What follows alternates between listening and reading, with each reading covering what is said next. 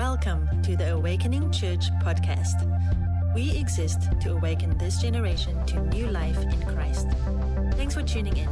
To find out more, go to awakeningchurch.com. Hey, good morning, Awakening. Great to see you. Grab a seat if you're new. My name's Ryan. We're going to begin this morning um, a little bit differently than normal as we kick off this series called Exile. The sermon title this morning is called The Tension of Home. Uh, can you just say that to your neighbor real quick? The tension of home. Not the tension in your home, not to be confused with that. Uh, and to kick off our series, I invited my buddy Jesus. Some of you knew, know him as he got baptized at our birthday a little while ago. Jesus, yeah, and that's so cool is a med student at Stanford, and he lives in this tension and idea of home as he's also an undocumented immigrant. And we've had a lot of opportunity over the last few months to talk through this uh, tension that you feel. And I asked him to share a little bit with you about how, uh, what the word home means and this idea of tension of this idea of home. Would you mind sharing? Thanks. Yeah, so thank you everybody for being here. Um, I am one of 11 million undocumented immigrants in this country. I am one of 800,000 DACA Dreamer students here, and I am one of 100 undocumented medical students in our whole country. And um, as an immigrant, um, my whole journey has been, you know, defining this idea of home. Like, how do you define home? What constitutes home?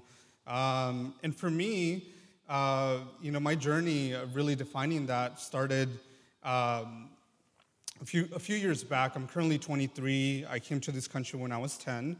Um, and my family and I, we crossed the desert on a three day journey of just a treacherous, um, really hard journey of going through the desert.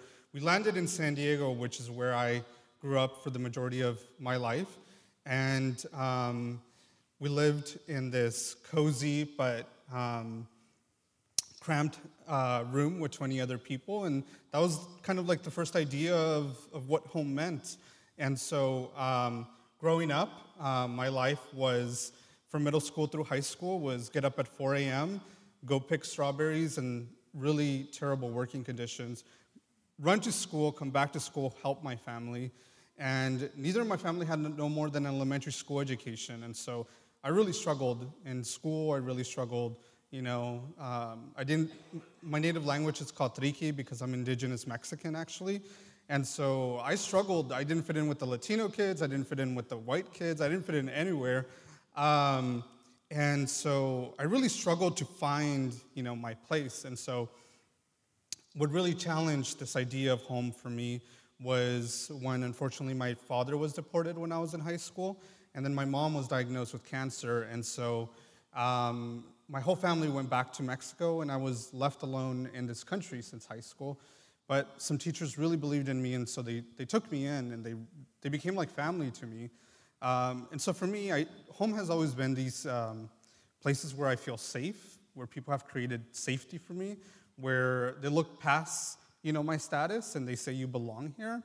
And so, um, um yeah, with losing my family and being alone in this country, I didn't really know what the future held for me. Fortunately, I got a full ride to UC Berkeley, where I studied environmental science, public health, uh, and eventually, um, um, um, unfortunately, dur- during that time, I also lost my mom from cancer, and I couldn't go back to Mexico to see her because if I left the country, I wouldn't be allowed back in. So that really challenged me and really broke me in a lot of different pieces. But that, that was also the time where I became a Christian and found a community at Berkeley. Out of all places, you know, I became a Christian at Berkeley. Um, but yeah, and then I'm, eventually I got a, a full ride to, to Stanford Medical School, that, that's where I've been. And I have a really wonderful community. I have a community here, and uh, within the next six weeks, you'll be hearing parts of my story and you know living in this tension of being undocumented in the time of, you know in the light of what's going on politically right now there's a lot of tension. And um, unfortunately i feel like media from both sides does not properly depict a lot of our stories. And so i just like to encourage everybody that to just come open minded because um, you know we're not who you think we are. We are your doctors, we are your nurses, we pick your food, we are your lawyers. We literally sit next to you in church, and so um, you know I just hope that you can hear my story as, as someone who used to be a picker to now a medical student, uh, and um, yeah, just just open your heart to that. The last thing that I wanted to end with was uh, oftentimes there's this saying in the undocumented community of coming out, because we're coming out and sharing our stories, and it's hard, it's scary. You know, we don't know how people are going to react. Um, but I'd like to think a bit more as letting you in. So my question is, how as Christians, what are you all going to do? You know, when when we let you in into our stories, you know, whether you realize it or not, there's probably someone next to you who's undocumented you maybe have a coworker, you maybe have a friend who, you know, it's a scary time to talk about our stories, but I'd just like to encourage you to be open minded and uh, hear our stories um, as we open up. Thank you. Awesome. Thank you. Good job, buddy. I appreciate it.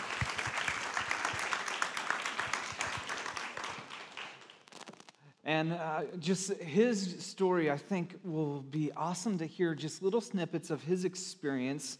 And then as we begin to talk through it through the biblical lens of what God's doing in our lives as well.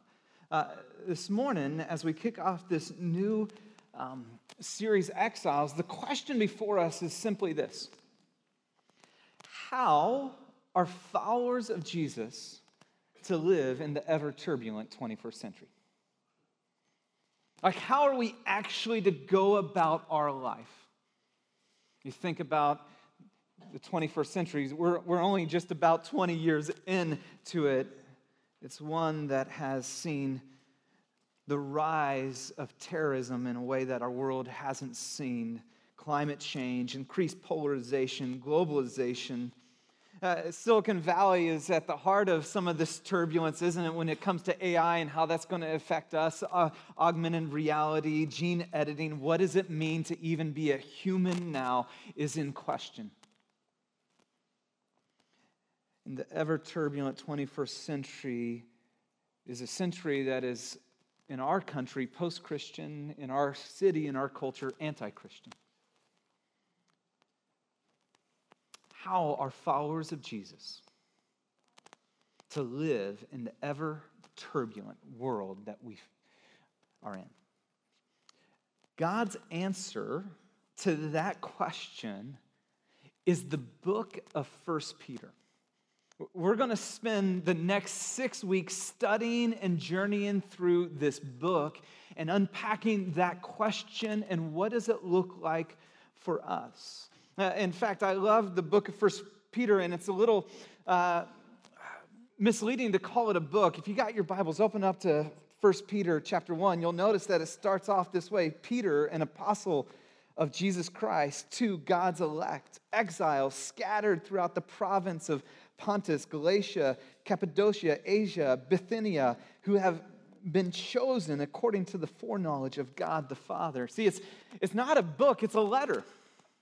This is the letter of Peter to a people. And so, just a little bit of background as we dive into this book and we begin to journey and unpack what God has for us the next six weeks is uh, the author is the Apostle Peter. He's, he's one of the 12 disciples. In fact, he's one of the inner three. If you want a little more background, go back and listen to our Easter sermon as we taught the resurrection through the eyes of Peter. He's actually writing from Rome and he's undergoing this intense time where he's uh, imprisoned for his faith, and he's writing from Rome to these Gentile believers in Asia Minor. The audience are these um, Gentile believers that are scattered throughout Asia Minor or modern day Turkey. In fact, for you to picture it and understand it, I put this little map up here for you to see. Next slide, thank you. And so, for those of you who can see the boot up in the left corner, that's Italy, and Rome's up there. And so, the Apostle Paul's writing from there.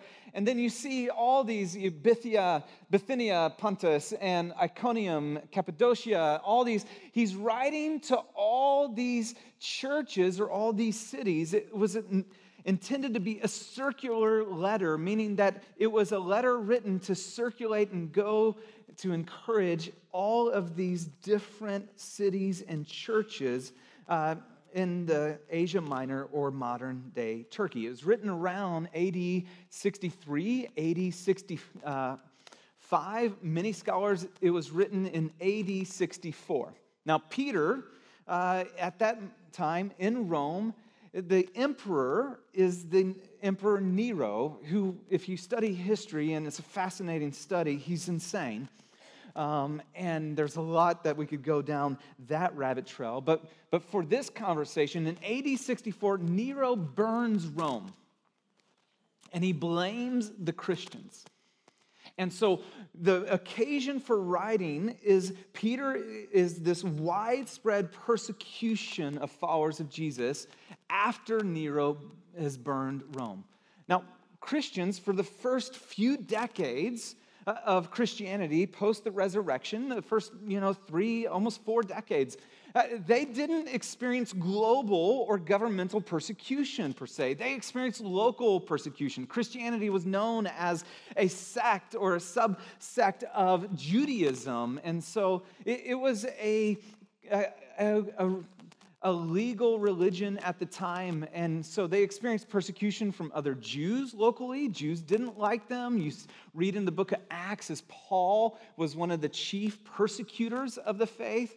And they also experienced persecution uh, from family members. The minute you became a Christian and you no longer worship the family gods and idols, then you were ostracized from your family. You're actually uh, many times ostracized from society and the economy as much of the econ- economic. Um, workings happened in the religious centers, the, the pagan temples. And so they experienced this local persecution. Post Nero, all of a sudden, now we have widespread governmental, even global persecution of the saints. And so Peter is writing from Rome in the epicenter of where this persecution is going to come from to these Gentile believers who are about to experience something they had yet to experience as followers of Jesus. And here's the major theme of this book that he's going to tell this group, uh, tell these churches in Asia Minor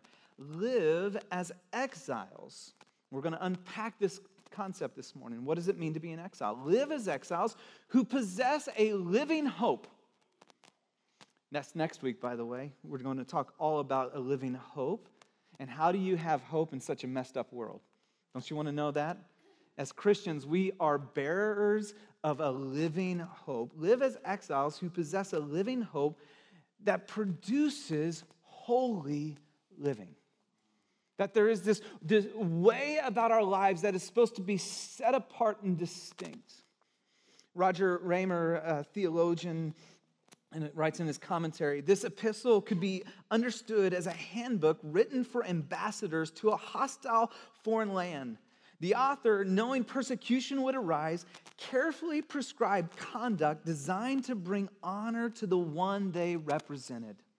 William Barclay, in his commentary, writes this They are people whose king is God, whose home is eternity, and who are exiles in the world. I like that line whose king is God, whose home is eternity, and whose, who are exiles in the world. In fact, the answer to the question, how are followers of Jesus to live in the ever turbulent 21st century, is we are to live as exiles. That's the call. Notice how the Apostle Peter opens up his letter. He says, To God's elect exiles scattered through the provinces. Peter is using distinctly Jewish language that was uh, set aside or designated solely for the Jewish people. He's using language that only Jewish people used of themselves and for themselves, and now he's applying it to the Gentile followers of Jesus. He uses the word God's elect or God's chosen. And this is, was used of the Jewish people that they were the chosen people of God. They were the elect nation. He, he then uses this idea of exile, and exile was the prominent identity of the Jewish people once they were taken into captivity. Uh, that word scattered or dispersed, depending on your translation, is actually a technical term, the diaspora. It was what the Jews identified as, as they were the, the, the diaspora scattered throughout, specifically those who were away from Jerusalem. And so, if we're going to understand how we're to live as followers of Jesus, we actually have to understand the Jewish understanding of exile.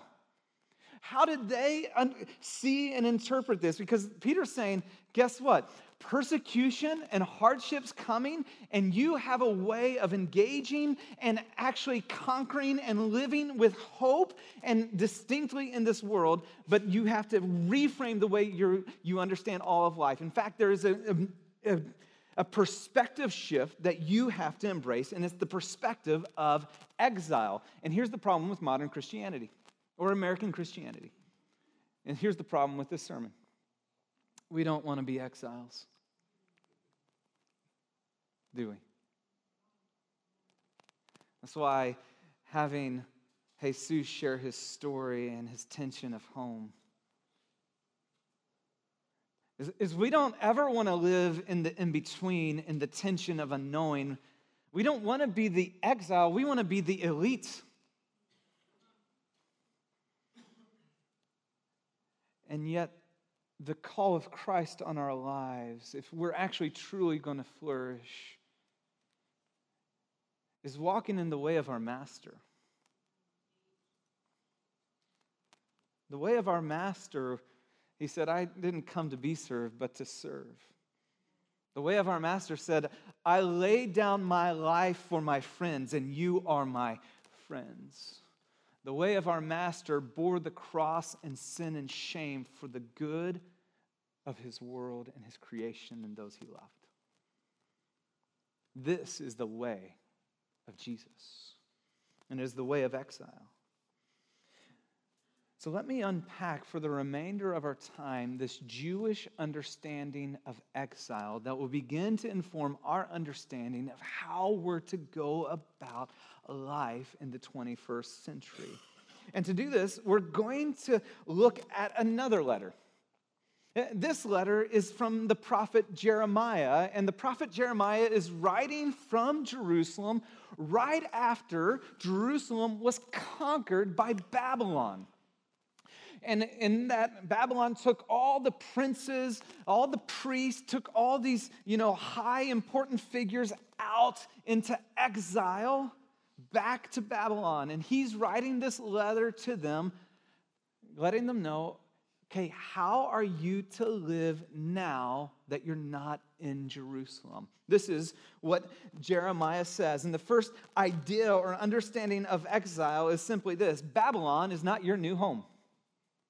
Babylon is not your new home. Jeremiah 29 1. This is the le- text of the letter that the prophet Jeremiah sent from Jerusalem to the surviving elders among the exiles and to the priests, the prophets, and all the other people Nebuchadnezzar carried into, help me say it right here, exile, not into your new home, into exile, into being a sojourner, being one who's displaced from Jerusalem to Babylon. William Barclay, again, in his commentary, he does an excellent job in the historical work, writes this Wherever the exiled Jews settled, their eyes were always towards Jerusalem. This is interesting. Notice this. In foreign countries, the synagogues were so built that when the worshipers entered, they were facing towards Jerusalem. However, useful as citizens of their adopted countries, the Jews were, uh, the greatest loyalty was to Jerusalem. First, the Jewish understanding of exile was our exile is not our home. Babylon is not our new home. It's not like we just upped and moved and now we're in a new place and so we're going to make this home. There is a home. We are not currently in it. And so we're going to live as dual citizens where we are. Now, this is a radical perspective shift for the audience that Peter is writing. And Peter's actually writing uh, from Rome, in which he calls Babylon. And he calls it Babylon, and the reason for that is Babylon became this word synonymous with the ruling world power that is opposed to the kingdom of God. You'll find it again used in Revelation, speaking of the ruling world power that is anti God's kingdom. And he's saying, okay, Gentile believer, I want you to begin to think as an exile that where you live is no longer your home. But I grew up there, but I was born there. I've never lived anywhere else. The minute you stepped into a relationship with Jesus, what took place was a spiritual birth, and you were once were dead, now alive, and you stepped into a new family, and you now have a new home. And so we live in the tension of home.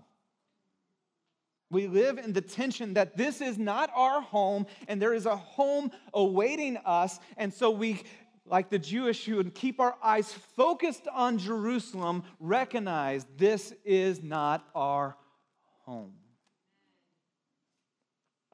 Silicon Valley is not your home. America, follower of Jesus, is not your home. You may reside there, but it is not your home. This planet, by the way, our world is not our home we have one who has gone to prepare a place for us. Uh, so, um, I've been renting a house for 12 years. We moved in in July of 20, no, not July, but August of 27 or 2007, however you say that. how, do you, how do you say that anymore? I don't, uh, I don't know. Now, we, we have lived in this house for 12 years. However, I have been completely aware, though we live there, we have made it a home. It is not my home. I do not own it. I am a renter. I am simply a resident for a season and a time. I don't own the property. And so there's things that we'd like to do to the home that we cannot do to the home because we do not own it. In fact, there's a whole remodel we would dream of doing to this home, walls we'd knock down, expansions that we do, not that we could afford it, but that what we would do if it was our home. And yet it's not our home. We rent. We love it. It's nice. And yet there's this perspective for us. We live there but recognize that we're renters and not owners. And so the way we live there is different than if we were owners. It's true for us as followers of Jesus that we have to recognize we are renters in this world, owners in eternity. And so, and so the way we go about our life should be different. The way we set up our shop should be different. The permanence by which we place our values should be different. If this is our home, you place your stake there. If it is not, you just set up a tent. The Jewish understanding of exile first was Babylon is not our home. The second then was the call from Jeremiah says, settle in, but don't assimilate. Settle in, but do not assimilate. In fact, he's going to tell them, You're going to be here for a while. Get, get settled in. This is what the Lord Almighty says. The God of Israel says to all those I carried into exile from Jerusalem to Babylon, build houses, settle down, plant gardens, eat what they produce, marry and have sons and daughters, find wives for your sons, and give your daughters in marriage, so that they may have sons and daughters, increase in number there, do not decrease. Also, seek the peace and prosperity of the city to which I've carried you into exile. Pray to the Lord for it, because if it prospers, you will too prosper. First picture. We have been carried off. We're in a foreign land. We're not to make it our home. However, we're not to be in this just simple kind of perpetual airplane hovering state, not moving forward. He says, settle in, but do not assimilate. Do not become like your host nation. Do not adopt their ways. He says, but settle in, be productive. Settle in. Be present. Settle in. Be proactive. William Barclay again writes this We are the exiles of eternity. This is never to say we must withdraw from the world, but that in a very real sense, we must be at the same time both in the world and not of it. It has been wisely said that Christians must be apart from the world, but never aloof from it. Now, we rent this house 12 years. The first five years, we did not settle in. We were in a holding pattern.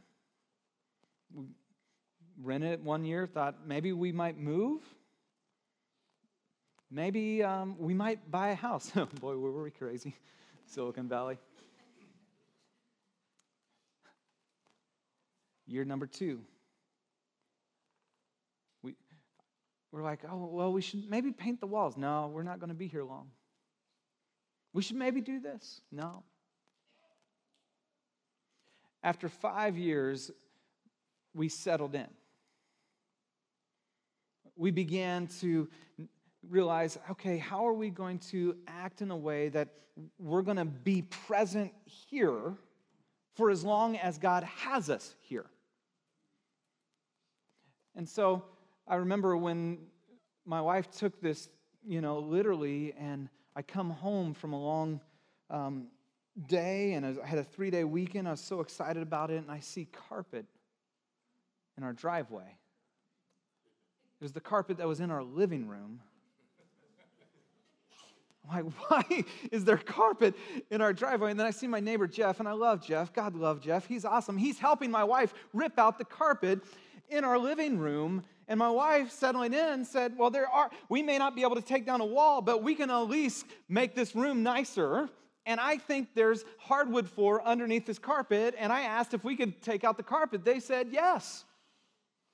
And so for two weeks, I spent refinishing a floor. It's beautiful now. Come over, check it out. The wood. See, we think and some people are so heavenly minded that they're no earthly good, and you're just in a holding pattern going like, well, if this isn't our home, then I'm just gonna like coast and not engage. And he says, no, no, no, be proactive, be present. There's things you can do and ways that you need to lean in instead of lean back. Well, what does this look like? What does it look like to settle in and not assimilate? Jesus would say it this way in his high priestly prayer in John chapter 17. He says, I have given them, speaking of his disciples, your word, and the world, notice this, has hated them. If you thought being a Christian was a popularity contest, you were wrong. Why do they hate them? For they are not of the world. They are not citizens of the world, any more than I, Jesus, am of the world. Now, notice his prayer for you and for me. My prayer is not that you take them out of the world, not that you remove them, not that you take all the hard stuff out of their life, not that you make, you know, just like, hey, the minute you come to know Jesus, boom, beamed up to heaven. My prayer is that you protect them from the evil one.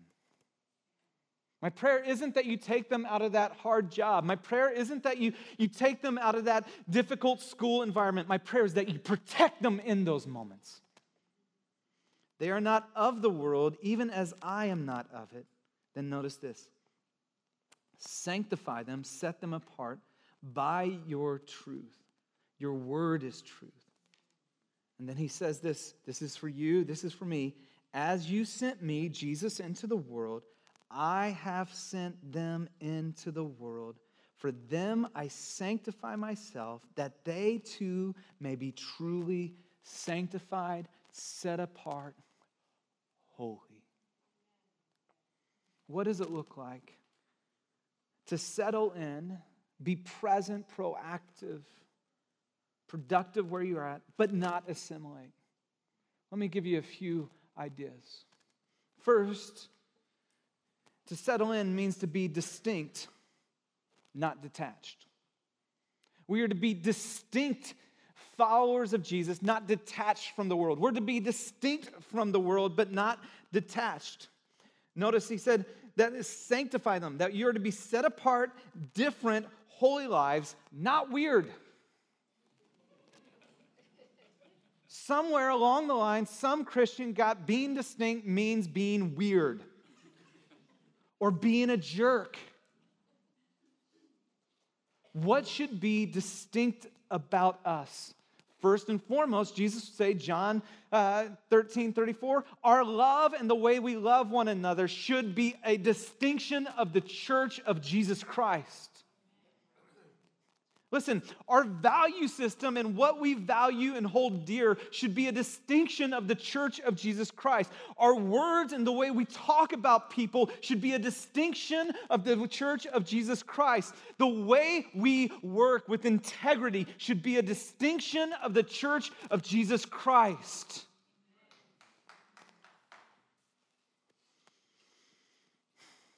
And we would be a people that live with integrity, that responds in love. When we are reviled and hated by the world, we respond with grace and mercy the way our Savior did.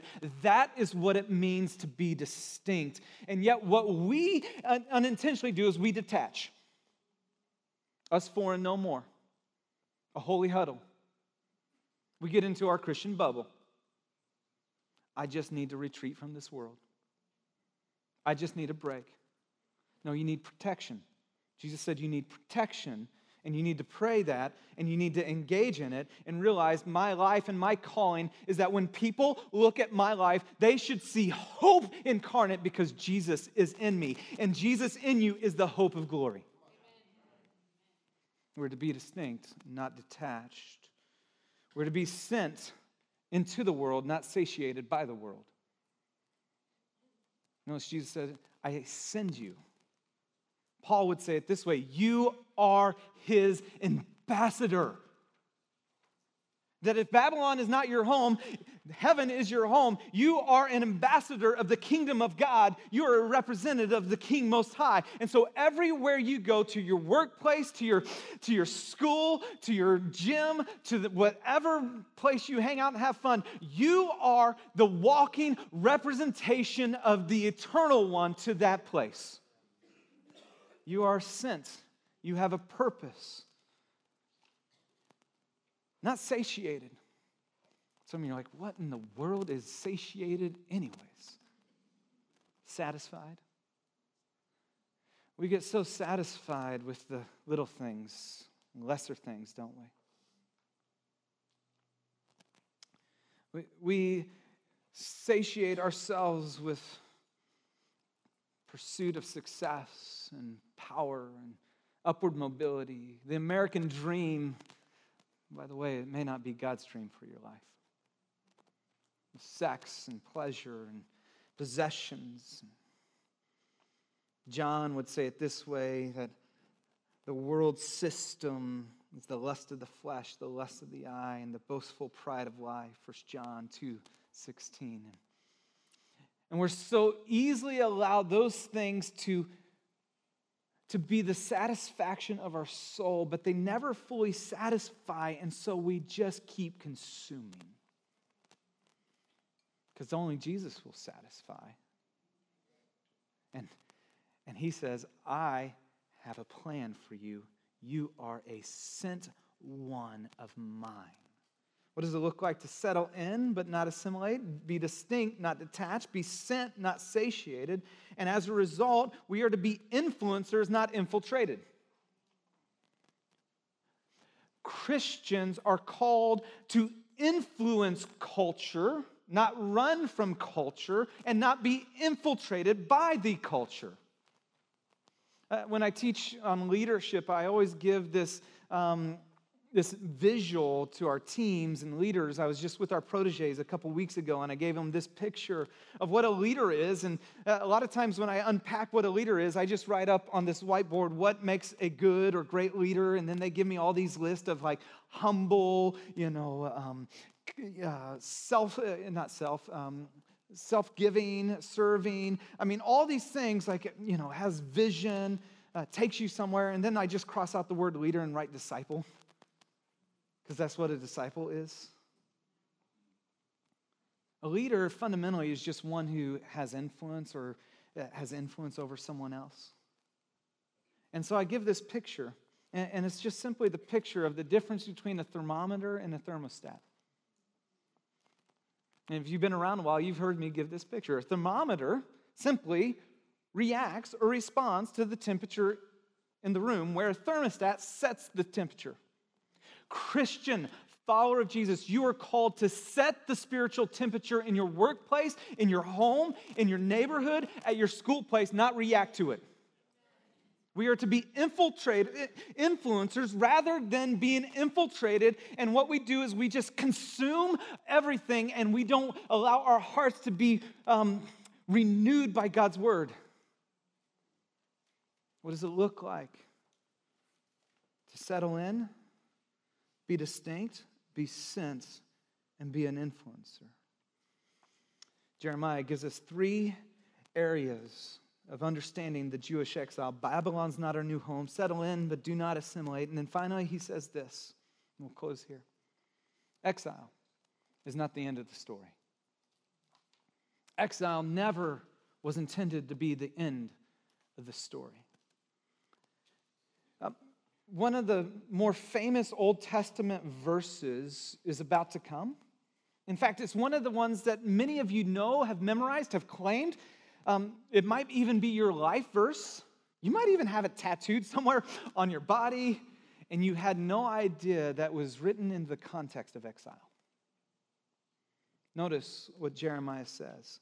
This is what the Lord says When 70 years are completed for Babylon, I will come to you and fulfill my good promise to bring you back to this place. Why? For I know the plans I have for you, declares the Lord. And you know this verse? plans to prosper you and not to harm you, plans to give you hope and a future. You see, exile is not the end of the story. God has not abandoned you, God has not overlooked you, God has not forgotten you.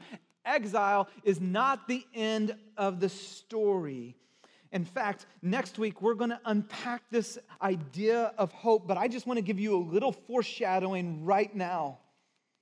Because he says, to God's elect exile scattered throughout the provinces, and then skip down to verse three and notice what his next words out of his mouth are praise. How in the world do exiles praise? Because exile is not the end of the story. That's how. Praise be to the God and Father of our Lord Jesus Christ. Why?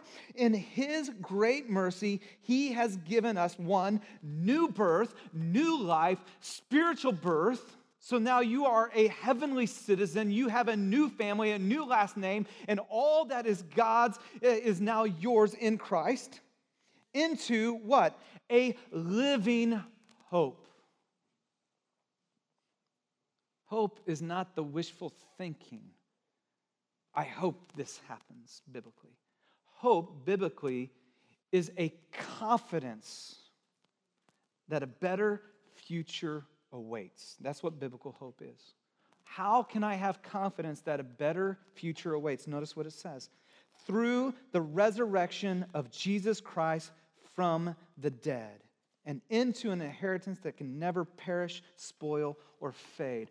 We have hope because of the resurrection. We are to be people not just of the crucifixion, but people of the resurrection. And if Jesus rose from the dead, then his promise is secure and he will return, and a better future awaits. And so we know with confidence that exile is not the end of the story.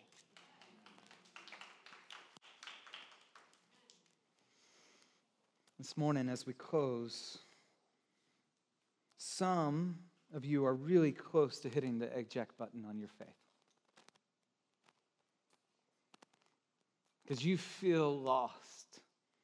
Maybe you've just been caught up in the ways of Babylon and you just feel lost. Or maybe you feel exiled by God. You're like, I don't know where I fit. What I want you to know is Jesus gets the final word.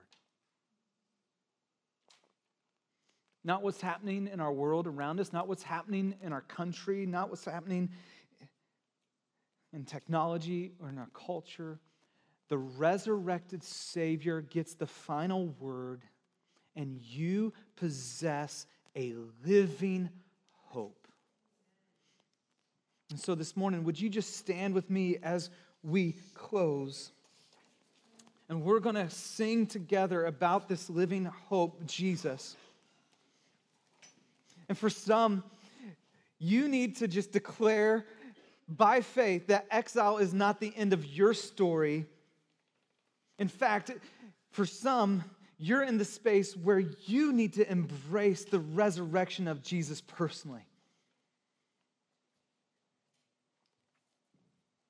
Where he gets the final word in your story, and you give your life to him. And you say, Jesus, I don't know how to go through this life, and I feel like I'm tossed and I'm thrown in every direction. And so today I lean into you. Today I put my trust and hope in what you did and what you accomplished, not just on the cross but that you rose to new life and you are right now living and active. We worship a living Savior who gives new life.